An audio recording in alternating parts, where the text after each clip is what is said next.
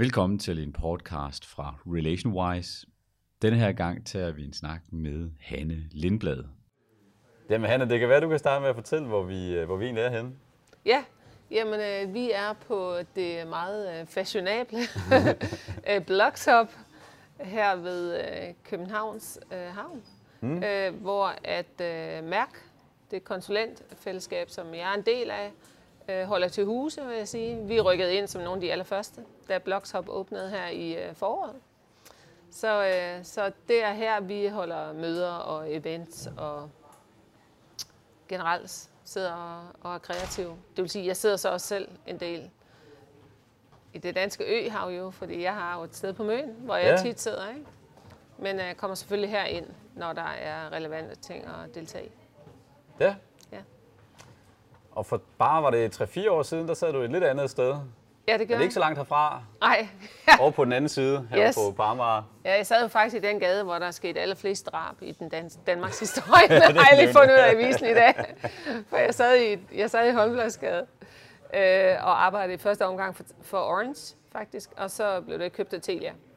Så jeg endte faktisk med at være 13 år i, øh, i Telekom i Danmark, som jo er en af de, kan man sige, hårdeste teleindustrier i hele verden, har den faktisk ry for at være. Så, Hvorfor øh, egentlig? Jamen simpelthen fordi, at der har været nogle meget, meget aggressive øh, pris øh, reduceringer på markedet kontinuerligt. Og, og basalt set handler det om, at øh, vores regering har været for grisk i forhold til salg af licenser. Fordi man kan sige sig selv, at okay, i et land med 5,5 millioner, har vi brug for fire operatører? Øh, nej, det har vi nok ikke. Øh, Så generelt er der en meget stor overkapacitet i Danmark, og det vil uværligt føre til prisdumping, kan man sige. Ikke? Og så kan man sige, at det er jo godt for forbrugeren på den ene side, og på den anden side kan der måske være, at der er noget udvikling, af nogle investeringer, man går glip af, fordi dem er der simpelthen ikke plads til, når at øh, bundlinjen bliver så presset, som den har været her på det danske marked. Og de 13 år, der var du lidt på en lidt af en rejse, ved jeg. Det var jeg, ja. Jeg var på en, på en rejse på mange måder, vil jeg sige. Ikke? Øhm, men jeg var rigtig meget også på en rejse ind i det, jeg vil kalde det indre lederskab øh, af mig selv. Øh, og det skyldes faktisk flere ting. Det skyldtes øh, på den personlige banehalvdel, at øh, jeg havde en, en mand i mit liv, som jeg gerne ville have børn med, og som ikke ville have børn med mig, fordi jeg arbejdede for meget. Den har man hørt før. Ja, ikke? Øh, og det gør simpelthen, at jeg kastede mig ud i, kan man sige, personlig udvikling og arbejdede med mig selv meget intensivt over en, en længere årrække. Og så på den anden side, så øh, blev jeg kastet ud i en spændende udvikling, fordi jeg i 2011 blev CEO for Call Me, hvor jeg sådan set fik frihed til at øh, tage Call Me i den retning, som jeg mente var den rigtige. Og i den forbindelse så omfavnede jeg øh, det at gå den formålsdrevne vej. Og det åbnede simpelthen op for, for helt vildt mange døre. Og medførte generelt, vil jeg sige, en, en opgradering af mit, mit eget fundament og, og, og, og medarbejderens fundament, der gjorde, at vi bare begyndte at, at være og agere i verden på en, på en helt anden måde. Forklar lige det her med formålsdrevet. Ja. Altså styre sin virksomhed formålsdrevet. Hvad, hvad er det? Ja. Jamen, det er et godt spørgsmål, fordi at øh, faktum er, som jeg lige så i Økonomisk Ugebrev, en artikel her i forrige uge, at formålsdrevne ledere bliver stadig misforstået. Og det har jeg faktisk også oplevet, jeg er blevet, siden jeg begyndte at gå i den retning. Fordi fundamentalt handler det om at gå ind i en verden, der består af både og. Det vil sige, at du har mega meget fokus på at drive den mest effektive forretning. Og samtidig med, at du gør det, så har du også lige så meget fokus på, at det skal være en forretning, som er helt ekstremt relevant, både for vores samtid og for vores fremtid. Øhm, og øh, det er sådan set, vil jeg sige, basalt set, hvad det formålsdrevne lederskab består i. Men det der med at omfavne, det der med at være helt ekstremt relevante, og være med til at skabe, kan du sige, positiv impact i vores tid, på en måde, der også gavner fremtiden, det oplever jeg ikke er noget, der ligger til højre benet for de fleste øh, ledere i min generation, fordi vi er helt ekstremt godt trænet i den rationelle øh, profitmaksimering. Og formålsdrevne ledere oplever jo, at ved at gå den vej, så er de i stand til at transformere forretningen et helt nyt sted og åbne op for en masse, kan du sige, øh, innovation og kreativitet, som der simpelthen ikke var adgang til tidligere, da du udelukkende arbejdede med den sådan rene på fritdrevne tilgang. Øhm, men det kan være svært at forklare. Så, så, så i deres begejstring for det formålsdrevne og for de rum og den kreativitet og også den bundlinje og den effektivitet, der åbner op for, så taler man jo rigtig meget om alle de der ting, man er ude at lave på den formålsdrevne øh, område. Og lige så snart, at den rationelle, profitorienterede leder ikke hele tiden hører bundlinjer og effektivitet og sådan noget, så begynder øh, nervesystemet sådan at, at dire lidt. ja. Og så øh, laver den profitdrevne, rationelt tænkende leder en antagelse ind i sit hoved, eller begynder at fortælle sig selv en hoved om, at han, hende, han, hun, er ikke øh, bundlinjeorienteret. Og derfor er der en meget stor misforståelse, tror jeg, at, at de ledere i vores tid, som er meget øh, øh, formålsdrevne, fordi at den begejstring for det overskygger det rationelle bundlinjeorienterede, som de jo i forvejen mestrede, og som de ikke føler, de længere behøver sig i talesætte, fordi det er jo ligesom et faktum i vores tid. Jeg, jeg for eksempel blevet stillet mange spørgsmål om, når du nu gik den vej og lancerede tal kampagnen og arbejdede med tillid, som du gjorde, bla bla bla, var det så okay, at du ikke leverede den samme bundlinje? Og jeg bare sådan, hvad er det for en historie, du sidder og fortæller dig selv, når du stiller mig det spørgsmål? Fordi jeg har jo ikke sagt noget om, at jeg ikke leverede faktisk en meget bedre bundlinje af det her. Nej, men altså, tror, det er en modsætning. Jamen, jeg tror, det er de modsætninger, og jeg tror, det er et rigtig godt billede på, hvor svært vi egentlig har ved at håndtere modsætninger. Og det at håndtere modsætninger, eller på et meget fancy sprog kalder man det også polariteter, for det ligger sådan i hver sin ende af skalen, kan man sige. Det, det er jo en af de kompetencer, vi virkelig skal udvikle i vores tid. Ikke? Fordi at, at det, at det er modsætninger, men samtidig noget, der på hver sin side er med til at løfte vores forretning, det gør jo, at noget, det er noget, vi skal omfavne i en tid, hvor at vi er presset fra alle sider, og udviklingen aldrig har gået så hurtigt, som den gør, og alle de ting, vi hele tiden får, får smidt i hovedet. Der, der finder vi jo ud af at de gamle greb med at presse og tvinge og, og vilde ting på sådan en lidt hård måde, at, at, at der møder vi ekstremt stor modstand og, og møder rigtig mange medarbejdere, som begynder at forlade vores virksomheder, for det vil sige, at man accepterer mere.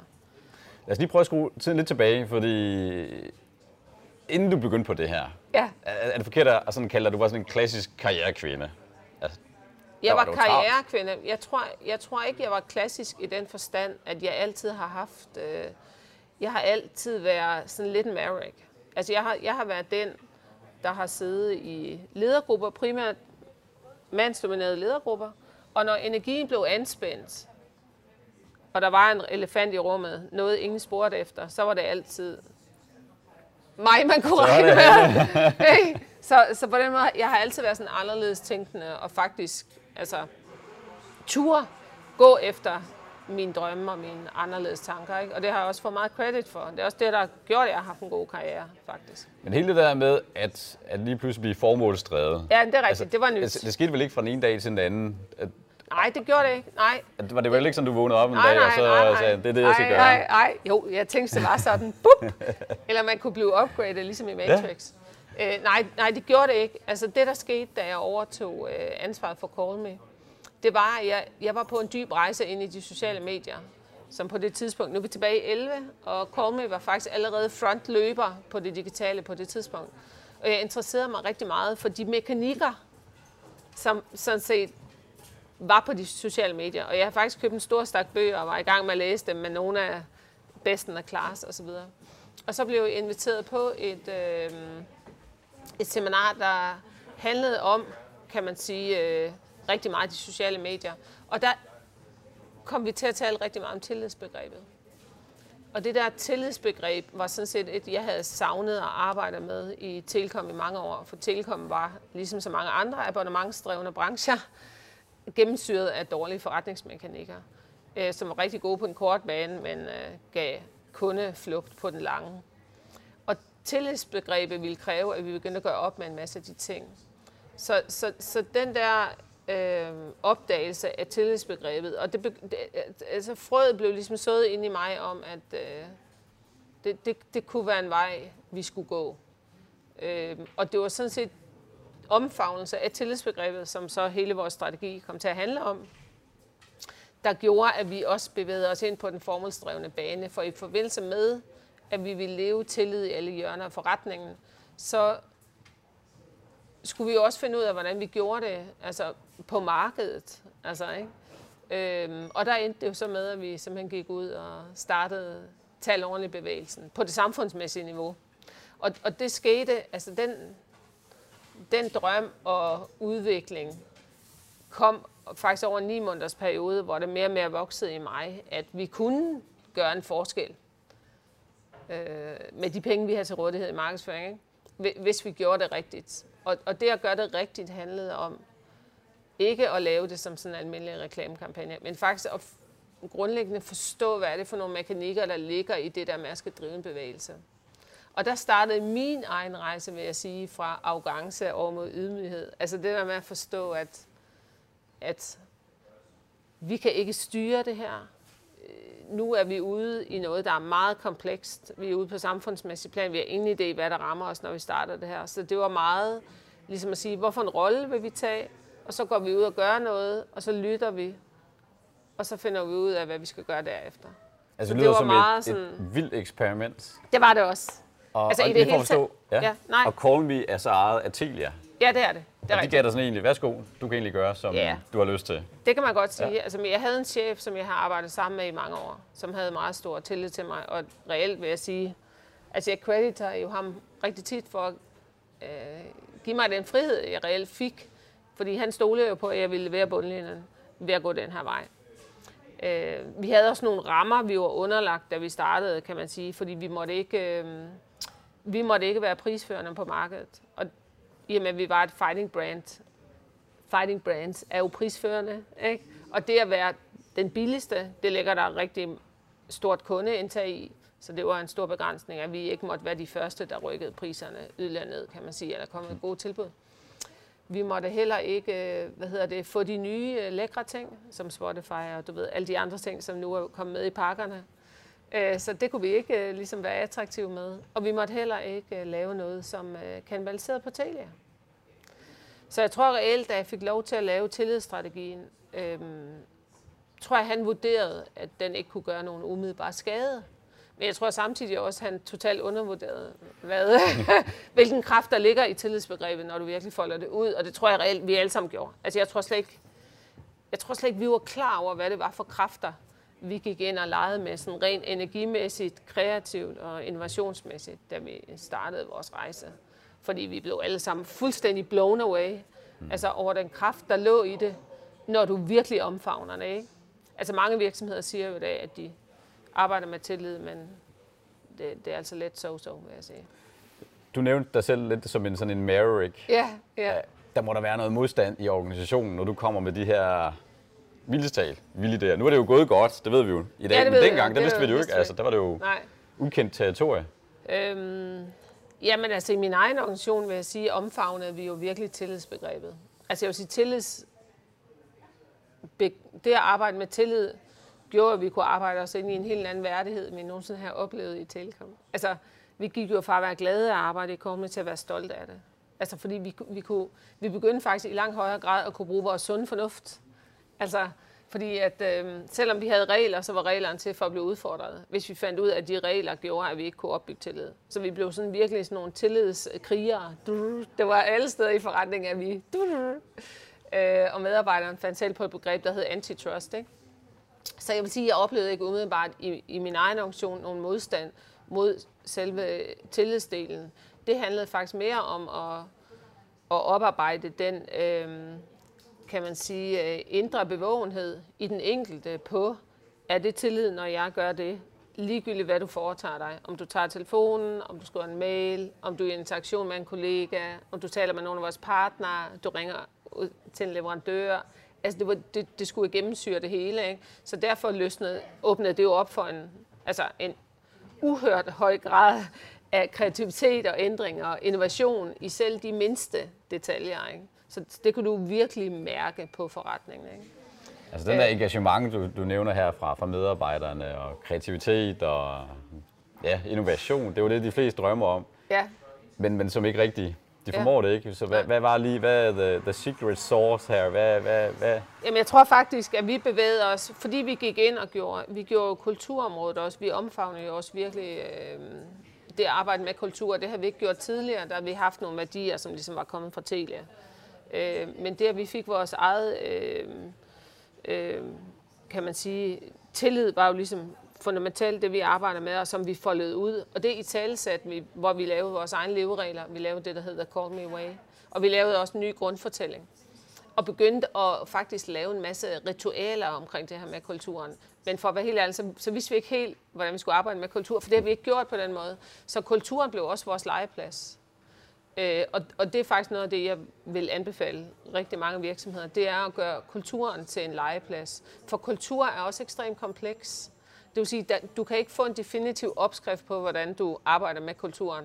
For der er en, for, altså, der er en forskellig sammensætning af mennesker i enhver virksomhed. Ikke? Så det er det at være nysgerrig på det menneskelige potentiale, og ture sætte energien fri i kulturen, som gør, at alle faktisk også bliver kulturløftere, hvilket vil sige, at vi alle sammen går ind og tager medansvar for kulturen, så det ikke kun bliver lederne eller HR, altså den formelle versus den uformelle. Ikke? Så der sker sådan en sammensmeltning, og det var virkelig der, hvor vi eksperimenterede med alle mulige forskellige ting. Jeg gjorde min PA øh, til kulturminister, ikke? og vi lavede alle mulige ting, og noget gik godt, og noget gik ikke godt, og vi hen ad vejen skabte vi jo flere, flere, flere øh, ritualer. Blandt andet begyndte vi også, allerede i år 1, lavede vi faktisk en fantastisk kulturbog, der var inspireret af Zappos i USA, som vi var meget inspireret af på det tidspunkt, i forhold til, hvad de havde gjort med, med kulturen. Ikke? Og det endte jo med, at vi lavede nogle meget flottere kulturbøger, end de nogensinde har lavet. Ikke? Sådan. Og de blev meget dyrebare øh, for os alle sammen, de der kulturbøger. Ikke? Fordi det handlede om den historie, som vi var i gang med at skabe sammen. Og jeg tror faktisk, det her med, øh, hvad det er for en historie, vi skaber sammen, betyder mere og mere i vores tid. Fordi vi oplever, at verden der er så mange brandpunkter i verden, så det her med, at det skal give mening at gå på arbejde, handler om den kontekst, vi skaber sammen, når vi er der. Hvad er det egentlig for en historie, vi er i gang med at skabe? Er, producerer vi bare plastikdutter, ikke? som der i øvrigt er for mange af i verden? Ikke? Eller, eller hvad er, hvad er sådan den større sammenhæng? Ikke? Og hvor er vi i den? Ikke? Og hvad gør det ved mig som menneske? Det var, det var rigtig meget det, der skete for os på den her rejse. Ikke? Så det var, ja, det var berigende. Og historien, du nævner her, som er så vigtigt, som jo så kom ned i den her kulturbog, øh, ja, hvordan, hvordan startede den, og har den udviklet sig? Og... Altså du mener selve kulturbogen? Ja. Eller, ja. Jamen altså, vi, vi lavede i løbet af de fem år, jeg var CEO i Korn, lavede vi tre kulturbøger. Øhm, og øhm, de udviklede sig øh, mere og mere, vil jeg sige, både i form af, øh, hvad vi tog, tog, altså form og indhold. Ikke? Altså basalt set sendte jeg en mail ud, øh, hvad hedder det, hver gang, og stillede et spørgsmål til øh, medarbejderne, som de så svarede på, på hver deres måde. Og det jeg lovede dem, det var, at alt, hvad de sendte til mig, det ville komme med i bogen. Wow. Og hvad så, kunne det være det var spørgsmål, tillid. du stillede? Jamen, jamen, første år i tal satte jeg jo rigtig meget tillidsbegreber, og sagde, hvordan er det egentlig at arbejde med, med tillid. Ikke? Øhm, og i forbindelse med den anden øh, kulturbog handlede det rigtig meget om tal ordentligt. Fordi der har vi virkelig fået gang i tal ordentligt bevægelsen. Og, og det, der var ved tal ordentligt, var jo, at det lykkedes os at få alle sammen med. Fordi det vi gjorde, da vi fandt frem til den rigtige måde at eksekvere det på, det var, at de film, vi lavede, og vi lavede faktisk kun tre film på fem år. Der er mange, der tror, at vi lavede flere, fordi den er så kendt, og, og, og fik, altså, bed sig fast så mange forskellige steder i folks bevidsthed. Ikke? øh, og faktisk var med til at legitimisere det her med, at det er okay, jeg i tale sætter, at tonen er hård i vores team. Fordi der er andre end mig, der siger det her. Ikke? Så det var rigtig meget, kan man sige, et, et, et ikke et indgreb, hvordan skal jeg sige det? Det var en, en, en, en spejling af vores kultur, af, af danskernes kultur, som danskerne faktisk tog til sig. Men der var det vores medarbejdere, som øh, spillede, var skuespillerne i vores film. Wow. Og det, at vi vandt så mange priser og fik så meget omtale og havde så stor succes med det, det betød jo helt utrolig meget. Altså, ja. Så hele det også med at tale ordentligt, som, ja, som vi gik ud til, ja. til Herre for Danmark og fortælle ja. om. Ja. Du må vel også ud, se den udvikling internt hos jer selv, Ja. Blev, blev det så også bedre? Ja. Jamen altså, vi havde, altså, der er mange, der spurgte mig, om blev de så trænet i at tale ordentligt. Altså, vi har jo altid haft fokus på at tale ordentligt, så det var faktisk ikke det at kunne tale ordentligt, som, som var en udfordring. Jeg tror, at det, som mange af os oplevede på vejen, det var, at vi blev opmærksom på, når vi selv brugte den hårde tone. Altså når vi selv valgte at gå over i det aggressive. For det, der sker, når du vælger at gå over i det hårde, det er faktisk, at du mister kontakten til dig selv. Altså, øhm, og øhm, og det, det talte vi en del om, også i, i ledelsen. Og jeg talte meget med, det, med min familie om det. For min dreng på fem år, det var ham der, flyt dig din store idiot. øh, så vi talte meget om det der med den hårde tone. Og jeg fandt faktisk ud af, altså jeg måtte jo, øh, jeg måtte jo virkelig, øh, øh, kan man sige, øh, anerkende, at jeg faktisk øh, fra en ung alder, tror jeg, var blevet vant til det der med at, at angribe, når jeg sådan blev presset irriteret. Og det er virkelig noget, jeg har arbejdet med i forhold til mine børn, men også i forhold til alle andre. Altså har, har, så børn og medarbejdere, der ja, kan man, det er lidt de samme ting. Ja, har, har, har lært at mestre mig selv på en helt anden måde, fordi jeg er blevet meget mere opmærksom på det. Tit er vi jo blinde over for, når vi shamer andre, eller nedgør andre, osv. Ikke? Og det måtte jeg jo erkende på min rejse, at det gjorde jeg altså også nogle gange, når jeg var presset. Øh, så, så på den måde var det jo en, en, en dyb, dyb rejse ind i at udvikle et større menneskeligt potentiale, som vi alle sammen faktisk blev kastet ud i, ja. uden at vi faktisk på forhånd vidste det. Og jeg tror også, det er noget af det, der ligger i hele det der med at være formålsdreven. Og jeg tror, den store, store længsel, som vi har i dag, den kan reelt blive mødt ved, at vi som virksomhed tør og omfavne det at gå den formålsdrevne vej. Og vi skal selvfølgelig være især at gøre det på vores måde. Vi kan blive inspireret af andre, der har gjort det, men der findes reelt ikke en opskrift.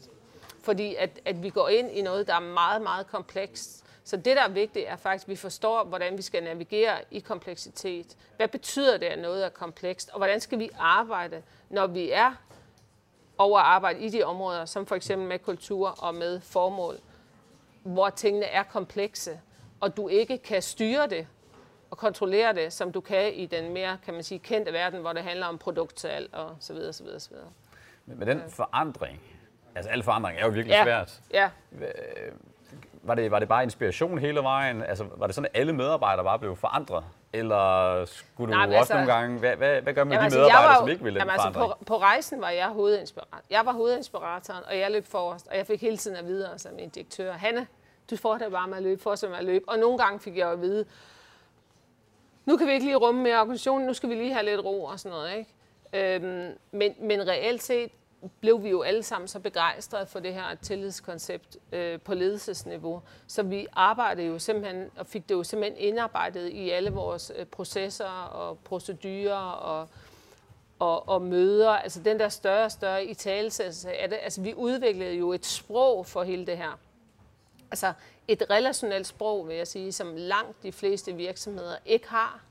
Og hvad er det relationelt der, jamen, altså, et relationelt sprog handler om at kunne i talsætte det, som sker imellem os i nuet.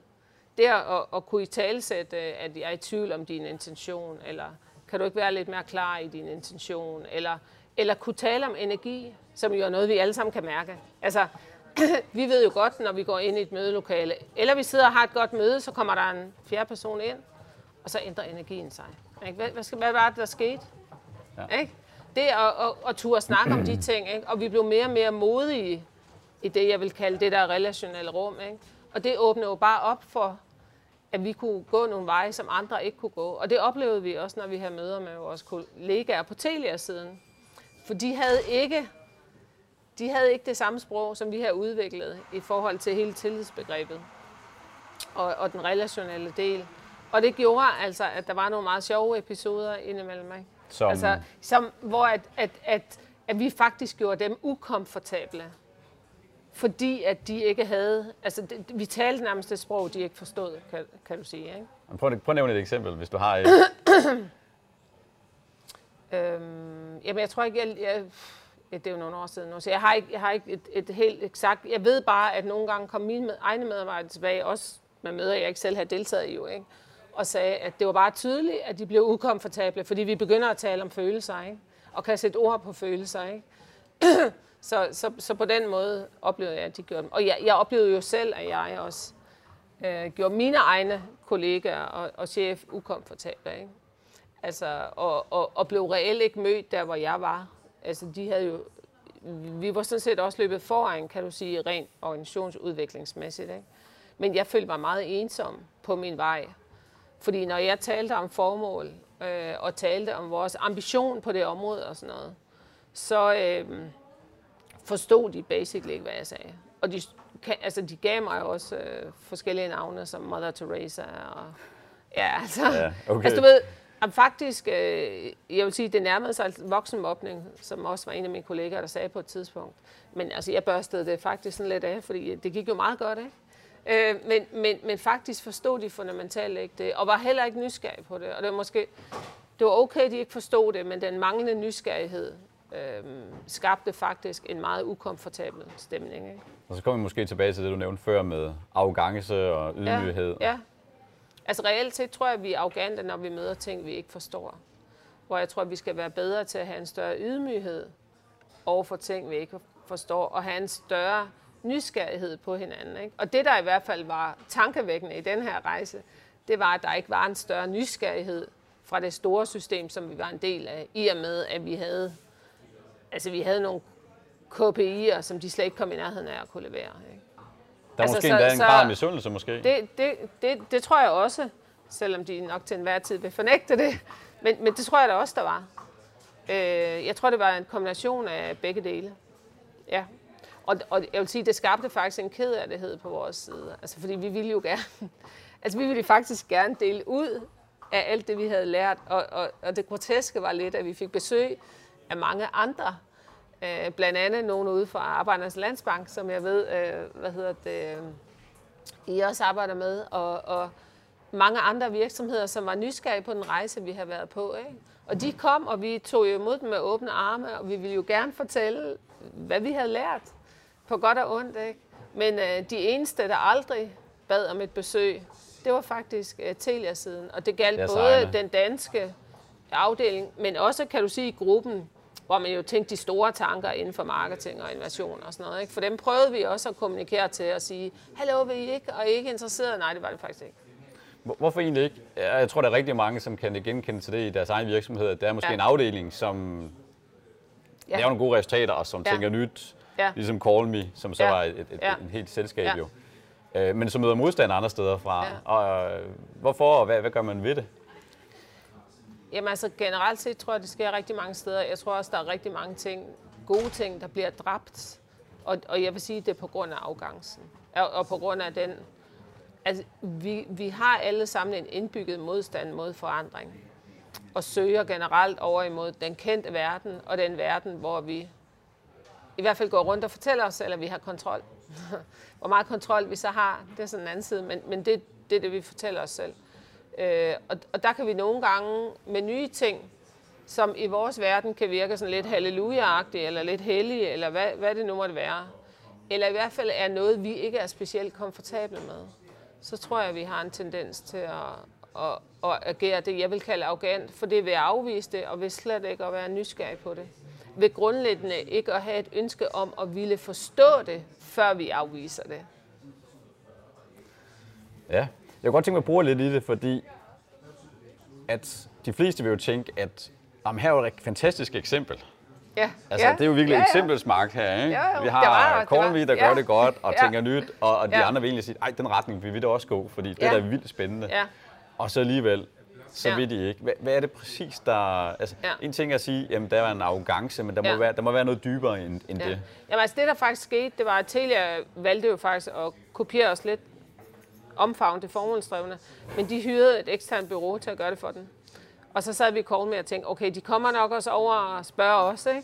Altså enten bureauet eller vores kollegaer i Telia. Det gjorde de ikke. Og de fejlede så virkelig, virkelig meget på den vej der, ikke? og stoppede allerede, tror jeg, efter et års tid. Ikke? Jeg tror slet ikke, der var nogen, der fattede, at, de var du ved, gået den formålsdrevne vej, og de forsøgte også lidt med kulturen internt, men, men det, blev også, det blev også lidt fladt. Øh, for, fordi at, at de på ledelsesplan slet, slet ikke var lige så sultne og lige så fu- fulde af vilje på, på den del, som, som vi havde været. Ikke? Øh, så jo, jeg, men jeg tror, altså, der er jo, der er jo en, en udviklingsprofessor, der hedder Robert Keegan, der begynder at være meget populær, også på ledelsesgangene, som arbejder meget med et begreb, han kalder immunity to change, immunitet mod forandring.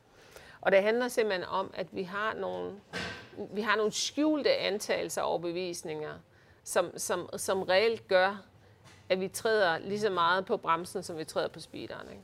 Så selvom vi siger, at vi er til forandring, og vi vil gerne lære nyt og sådan noget, så er der noget i os, som reelt set gør det modsatte, afhængig af hvad det er, vi møder, og om det er noget, der strider imod vores nuværende måde at være i verden på og se verden på. Ikke? Og det er jo ikke, fordi vi skal gøre Telia til, til nogle Nej, overhovedet ikke. Det er bare et godt eksempel det er bare sådan på en den der immunitet at, mod forandring. Ja. Øhm, fordi at det var ikke fordi, jeg ikke var gode venner med mine kollegaer på min egen niveau, eller med min chef. Men jeg oplevede bare i stigende grad, at jeg blev misforstået. Øh, og at jeg blev udråbt til at være et øh, enkeltstående eksempel på øh, for eksempel at leve tillid, eller at kunne være formålsdrevet. Og det er jo ikke rigtigt. Altså, det er rigtigt, at vi var tidligt ude. ikke? Øh, men at det her kan gøres i alle forretninger. Øhm, jeg, jeg tænker også, kan det ikke også være, at der er nogle ledere, som øh, er nået en vis alder, som bare måske sidder lidt for komfortabel jo. i, i stolen, jo. ikke? Og tænker, jeg tør da ikke løbe den risiko. Hvorfor ja. skulle jeg? Ja, jo. Men jeg vil hellere til... bare gøre det, som jeg gjorde i går, og det bliver der i hvert fald ikke fyret på. Men så er vi tilbage mellem arrogance og ydmyghed. Altså, jeg, jeg mener, jeg er jo 52, og øh, mange på min alder, vi sidder på ledelsesposterne nu, ikke? Og det er faktisk et problem, synes jeg. For jeg, jeg, jeg mener helt klart, at vi er en del af en meget arrogant øh, aldersgruppe, der kun har oplevet, at det bare er gået fremad, fremad, fremad, og vi er meget komfortable, og vi på en eller anden måde blevet rammelåst og gået i stå i, i vores udvikling som voksne mennesker. Ikke? For det, det gør du nemt, når du bliver for komfortabel. Altså, der skal være et eller andet, der gør dig sulten. Ikke? Øhm, og jeg oplever ikke, at mange af os er så optaget af vores øhm, hvad hedder det, øhm, øhm, eftermæle, vil jeg kalde det. Ikke?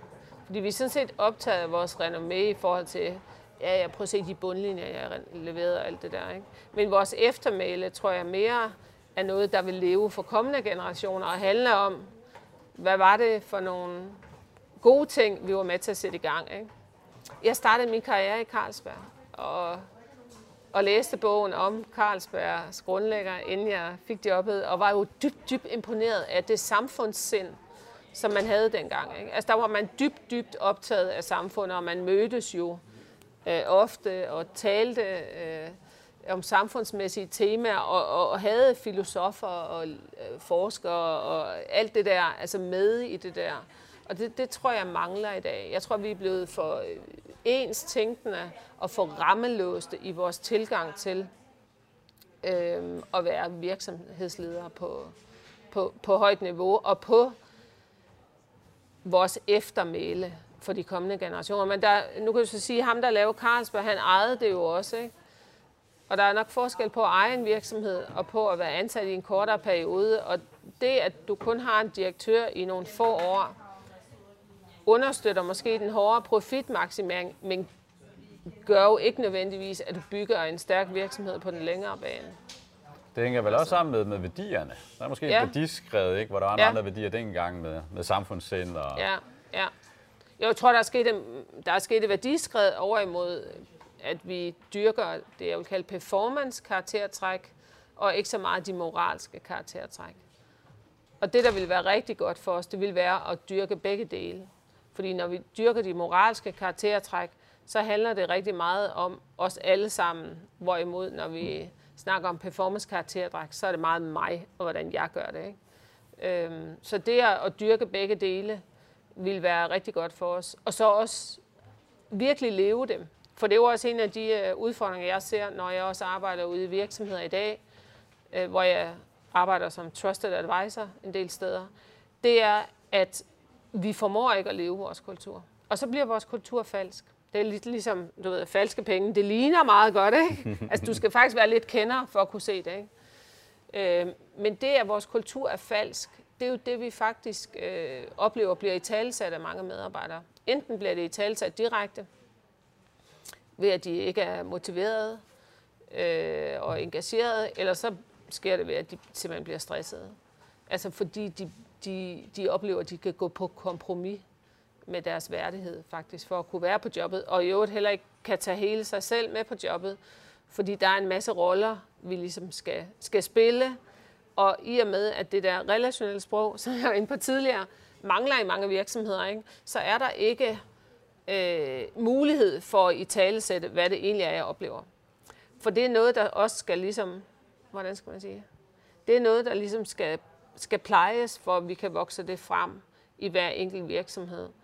Øh, fordi ellers kan du netop tit blive dømt som værende sådan lidt en softie eller et eller andet. Ikke? Hvis du for meget begynder at sidde og tale om, om følelser og adfærd. Ja, vi skal have glade kunder og glade medarbejdere. Det bliver lidt en Ja, det bliver sådan lidt det samme, vi har fokus på alle steder. Øhm, så øh, ja. Jeg synes, det er jo meget spændende omkring det her med, nu nævner du performancekulturen, ikke? Ja, fordi det er jo ja. virkelig, altså, altså vi, er, vi har jo sindssygt travlt, og vi skal nå en masse ting, og øh, hvad, hvad er det så, vi skal nå, ja? Og det er måske der, hvor hvad kan man sige, moralen kommer ind, eller værdierne ja. kommer ind. Ja. Øh, hvordan definerede I det hos, hos Call Hvad er vores værdier? Hvad værdier? Jamen altså, vi havde jo basically kun tillid. ja. og jeg har faktisk lavet sådan en test. Jeg var inde og kigge på 50 virksomheder, tror jeg. Bare for at skrive ned, hvorfor nogle værdier de har. Ikke? Og det er meget de samme, der går igen. Ikke? Men, men typisk har man mellem 3 til 5 værdier. Ikke? Og jeg vil våge den påstand, at der er langt imellem de virksomheder, der kan leve deres værdier. Og der vil jeg sige, hvis ikke vi kan leve de værdier, vi har, så synes jeg, at vi skulle starte med at skære ned til en værdi og begynde at leve den. Og så bygge fundamentet op derfra. Og, og noget af det, der er skrevet mange bøger om, og der er faktisk også lavet videnskabelig research på tillidsbegrebet, og hvad det gør ved os, og hvordan det øger glædeshormoner osv., ikke? rent kemisk. Øhm, det er faktisk, at tillid er noget af det mest fundamentale.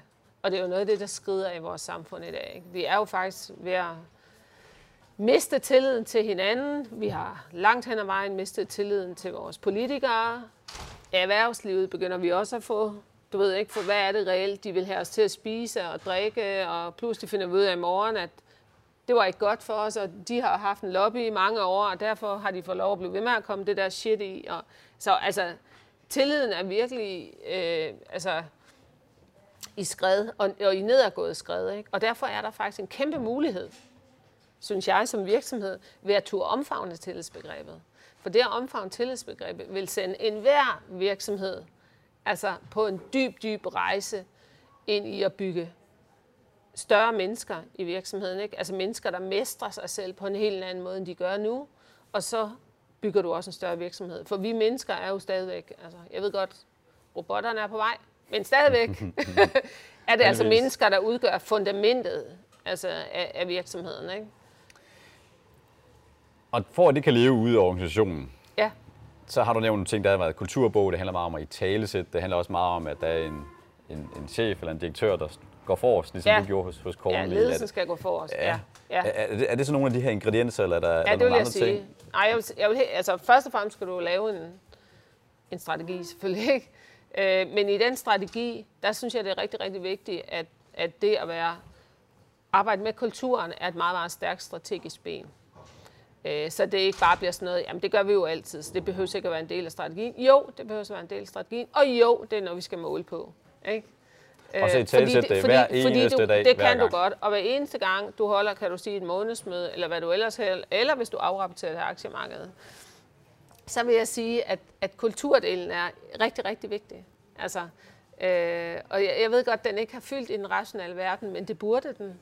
Fordi det er den, der laver benspænd for os. Altså, det er når vi ikke har fokus på at mestre den, og forstå den, og lege med den, at vi ikke er i stand til at levere så gode resultater, som vi kunne for så få penge som muligt. Altså, det er jo det, det hele rigtig meget går ud på. Så man kan sige, hvordan kan jeg drive den mest effektive virksomhed i den her verden, og samtidig gøre så lidt skade som muligt. Og det er så der, hvor hele den formålsdrevne del kommer ind.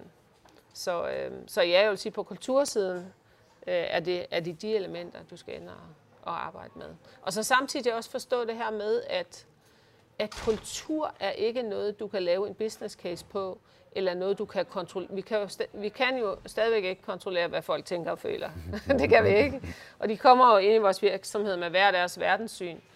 Øhm, så det er, jo, det, det er jo reelt en rigtig god legeplads, hvor man kan eksperimentere med, med, med rigtig mange ting, og hvor man så netop kan udvikle det der sprog for, hvad foregår der inde i mig lige nu, og hvad er det, jeg oplever, der foregår imellem os.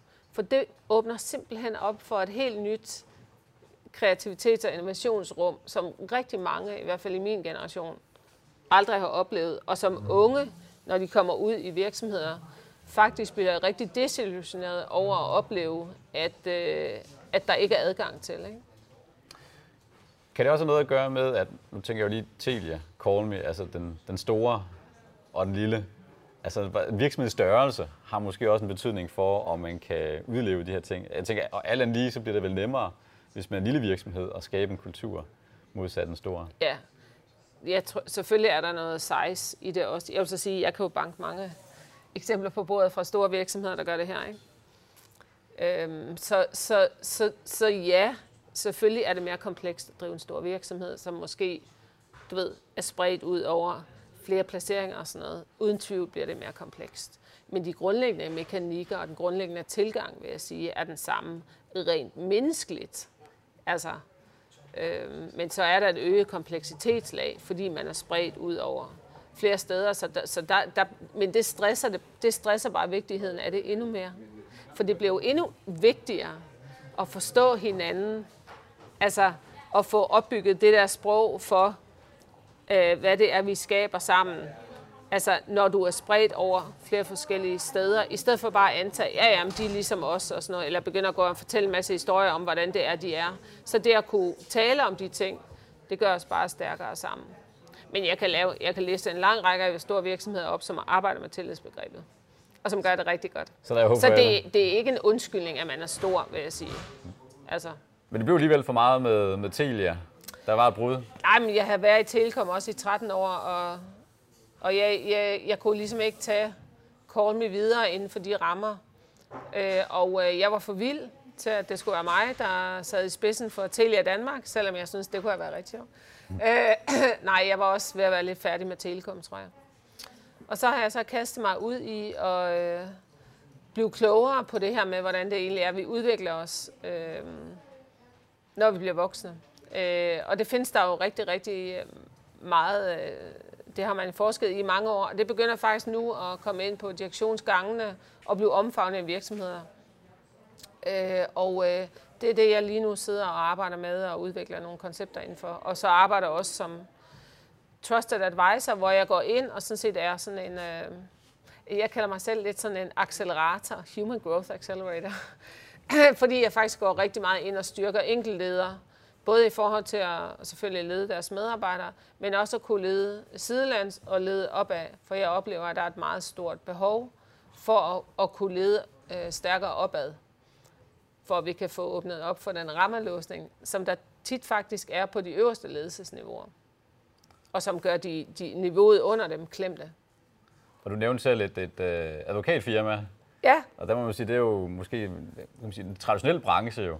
Ja, det er det, men jeg har så fundet et af de mere progressive af slagsen. For jeg arbejder som trusted advisor op ved Storm Advokater i Aalborg, som jeg ved, I også arbejder sammen med. Øh, hvor jeg arbejder sammen med deres øh, People and Culture øh, Manager.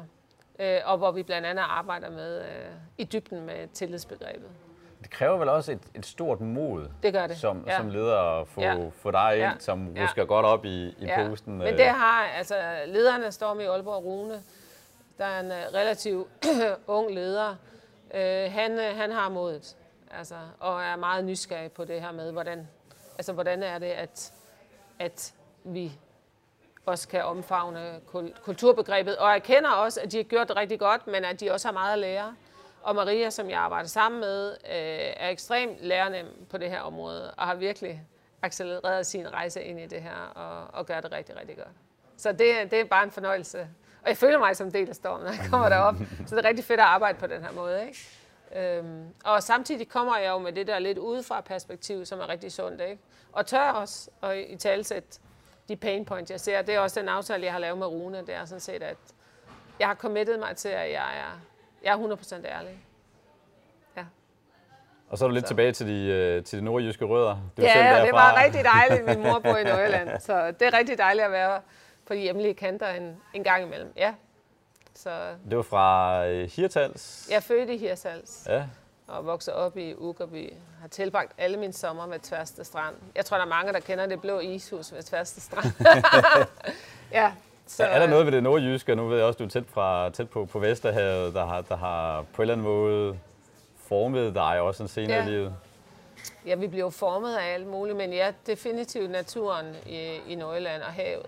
Altså, øh, jeg har altid boet tæt på havet. Jeg har altid gå, vandret ved havet, kørt ud til havet. Det er den eneste i min familie, der har gjort det. Øh, og i dag har jeg så også købt et hus på Møn, der er lige ude til havet. Øh, så vand og ja, hav og natur betyder faktisk mere og mere for mig. Øh, er mere og mere min... Øh, at jeg bruger det både som sådan en slags... Når jeg, når jeg har brug for at, at, at slappe af og komme hjem til mig selv, men også som en inspirationskilde, vil jeg sige. Ja. Hvordan inspiration? Jamen simpelthen ved, øh, jeg, jeg, jeg føler faktisk, når jeg tager sådan nogle lange vandreture langs havet, så føler jeg simpelthen, at jamen, billigt talt kan man jo godt sige, at himlen åbner sig. Altså at jeg, det bare kommer ned med inspiration. Altså, så når jeg mangler inspiration eller sådan noget, så går jeg ud på en lang vandretur. Og så kommer jeg bare hjem, og så er jeg bare helt fyldt op. Så på den måde oplever jeg sådan et, et samarbejde med naturen. Og det giver vel også den, den tid og den rum til netop at reflektere, som måske ja. mange virksomhedsledere ja. netop har brug ja. for ja. i en alt for travl hverdag. Ja. Jamen det gør det. Det gør det. Altså jeg tror faktisk, der er mere brug for langsom tænkning end hurtig tænkning i den tid, vi lever i, ikke? i forhold til at kunne tage fagntag med nogle af de udfordringer, som vores tidsalder byder på. Ikke? Det er spændende at høre om, hvordan ja, din rejse den har, ja. den, den har ja den startede for mange år siden, og så blev den også en del af, af Call Me, og påvirkede ja. Call Me ja. til deres rejse, ja. som sikkert ja. også har inspireret en masse andre mennesker. Det, det, det håber jeg. Hvis, nu er det jo ved at være en 3-4 år siden, du har været hos, hos ja. Call Me. Hvordan ser det ud sådan 3-4 år fra, fra nu af, også med andre danske virksomheder? Hvad, tror, tror du, det bliver ser det bedre ud? Er der, er der lys for enden af tunnelen? Det håber jeg. Det håber jeg i høj grad. Jeg synes, der er nogle bevægelser i gang, blandt andet med verdensmålene. Øhm, som jeg tror er med til at sætte nogle nye tanker i gang ud i virksomheder. Fordi skal vi løfte de her verdensmål, så er det jo ikke business as usual. Det er virkelig øh, at kunne tænke på en ny måde, kunne være i verden på en anden måde, kunne samarbejde på en anden måde. Der skal til, hvis vi skal kunne flytte lige så meget i forhold til de verdensmål, som jeg håber, vi kan, fordi vi er et af de rigeste lande i verden. Ikke? Så, så min, min drøm er, at der vil ske en, en, en åbning, der gør, at vi faktisk kan se, hvor rammelåste vi har været, og hvor arrogante vi også er på nuværende tidspunkt. Så at vi i Danmark sådan rigtig meget begynder at tage en rejse hen imod en højere grad af ydmyghed, og en, en dybere forståelse af, at, at vi har rigtig meget at lære, ligegyldigt hvor vi sidder i, øh, i vores organisationer. Ikke? Det, det tror jeg er min drøm. Fordi det vil, det vil bare åbne op for så meget innovation og kreativitet, og også skabe en meget bedre trivsel. Ja. Det er godt at drømme. Vi skal turde have store drømme. Ligesom Elon Musk, ja, der snakker vi også ja, om. drømmen vi bliver latterligt gjort for. Det blev jeg faktisk ja. også i kåret med dengang. Hvad har du forestillet dig? Det ved jeg da ikke lige. Altså, jeg tror, det er bare en god idé. Jeg synes, ja, jeg har, jeg har på fornemmelsen, at det vil, det vil kunne flytte noget. Og jeg tror, at det er jo ham og ham. Ikke? Han har også en drøm. Ja. Ikke? Men det er måske skal... netop der, hvor der er noget, noget modstand, og folk de latterligt ja. gør en. Så ved ja. man, nu har man den nu har rigtige. Noget nu har jeg noget, ja, den er stor nok. Exactly, ja, exactly. Ja. Så det er også noget af det, jeg laver faktisk. Jeg går også ned på møen og drømmer store drømme. Jeg har også et hus, hvor der er meget højt til loftet, og meget store vinduer og udsyn til horisont. Og det, det er i hvert fald noget af det, jeg har brug for, for at kunne drømme store drømme. ja. Hanne, tusind tak for, øh, for snakken. Det har været meget inspirerende, og jeg håber også, det var rigtig inspirerende for, for seerne og lytterne. Det håber jeg også. Det håber jeg også. Så øh, du er velkommen. Tak, fordi du lyttede med. Hvis du gerne vil inspireres yderligere, så kan du finde vores gratis bøger på vores hjemmeside relationwise.dk.